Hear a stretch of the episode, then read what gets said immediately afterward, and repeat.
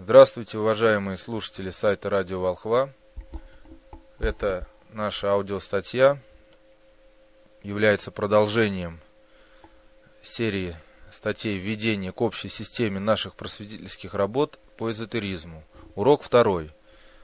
Последним предложением в предыдущем разделе мы четко обозначили малый интерес к физическому миру, поэтому следующий урок полностью посвящается основам духовного мира – Исходя из реальности существования всего мира в трех резко различных совокупностях, мы обозначим, что физический монадный мир познается с помощью разума, и что мир энергии в привязке к человеку – это мир физической силы или мир воли.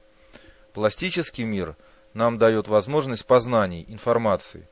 В пластическом мире хранится память, которую феноменальное сознание использует как источник знаний, источник творчества, источник созидания – Итак, в плоскости мы получили триаду, состоящую из трех монад и объединенную между собой тремя бинерами. Еще раз подчеркнем, монады в данном случае – это разум, воля и новое понятие мистика. Для того, чтобы отличить наше понимание от других сущностей, мы обозначим третью монаду словом мистика. Мистика – это способность человека создавать мысли-формы и на основании их обеспечивать творческие процессы. Получаемые бинеры – разум, воля, мистика, разум – и воля мистика. Для наглядности они изображаются в виде треугольника. Из каждой точки этого плоского горизонтального треугольника можно провести вверх до пересечения наклонно вертикальные линии, которые в принципе будут отображать изменяемость наших параметров в пространстве, во времени и в системе духовных терминов. Образующиеся от пересечения попарных бинарно-монадных характеристик – характеристики, мы получаем новые вертикальные категории. Так, от сопряжения разума и воли мы в вершине получаем божественность, от сопряжения воли и мистики получается духовность и изобретательность, от сопряжения разума и мистики получается сознание. Нетрудно логически осмыслить факт, что все эти три бинера из вертикальных триад являются элементами сопряжения с высшим абсолютизмом что можно назвать и Богом, и Божеством, и чем угодно иначе.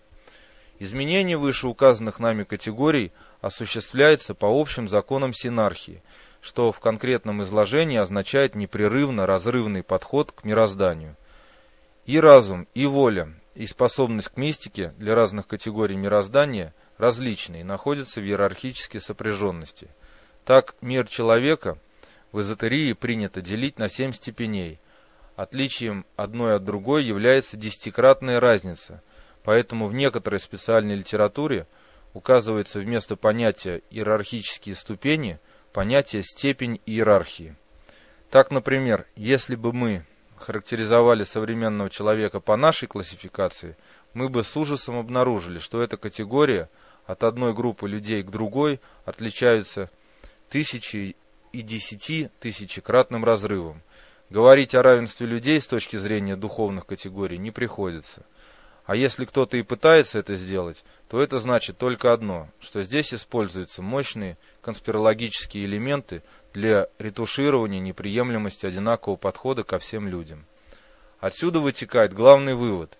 Если человечество хочет рационально управляться и гармонично развиваться, оно должно не допускать в своей системы управления – людей с примитивными знаниями и низкими параметрами человеческих духовных ипостасей. Отмена в программах школы всех гуманитарных наук извратила любые понятия и привела к искаженному мышлению и осознанию, не позволяющему человечеству двигаться вперед, ибо 90% людей, особо рвущихся в сферы власти, рассматривая это как средство легкой наживы, не понимают ни своего назначения как руководителя, и никак не могут осознать ответственность за провальные последствия принимаемых ими решений. В популярной эзотерической литературе указывается примитивная, ориентировочная привязка качествования наших категорий к различным группам людей. Низшая группа людей относится к природно-тварному уровню и характеризуется количественным показателем наших категорий цифрой 3. Человек сознательный способный к самосознанию, относится к следующей, четвертой группе. В пятую группу входят люди, способные к самосодержанию и самообеспечению себя. Эта группа включает людей-созидателей, способных самостоятельно совершать любую физическую работу, в том числе управлять машинами и станками. Шестая группа включает в себя понятие интеллигент и талант, а также инженер и ученый, способные с помощью учителя познать азы своего творчества и создавать примитивные формы своего труда. К высшей части шестой ступени относятся лица, способные к самостоятельному творчеству и управлению значительными группами своих сотрудников. К седьмой группе относятся в привязке к нашим понятиям высшие иерархи духовенства и ученые от кандидата наук и до академика. Академик, ставший авторитетом во всем мире, переходит в иную категорию, сопряженную с понятием «властелин мира». Примитивно он является властелином знаний в определенной дисциплине. В большинстве случаев обыденной вульгарной практики к восьмой категории относят людей, хорошо разбирающихся во многих делах и процессах и способных управлять большими массами людей. Это полководцы, реально правящие министры отраслей и так далее. К девятой категории относятся люди, духовные характеристики которых позволяют не только творить в физическом мире, но и воздействовать на мир пластический. Сегодня эта группа людей называется волхвами. Если волхв прошел ритуалы посвящения, то он может относиться и к девятой, и к следующим степеням. Когда мы упоминаем слово «волхв», то подразумевается именно человек с высшими параметрами категории разума, воли, мистики, духовности, божественности и сознания. В древние времена эта группа людей занимала ведущие позиции в обществе, являясь обучающей системой и служила примером подражания – Профанация нынешними мошенниками этого понятия не извела понятие «волхв» к такому, к такому же глупому понятию, как «казак», не имеющий никакой связи ни с землей, ни с конем, ни с другими реальными атрибутами казачества. Единственным атрибутом у современного казачества осталась способность к легкой наживе и к служению за деньги любому богатому хозяину.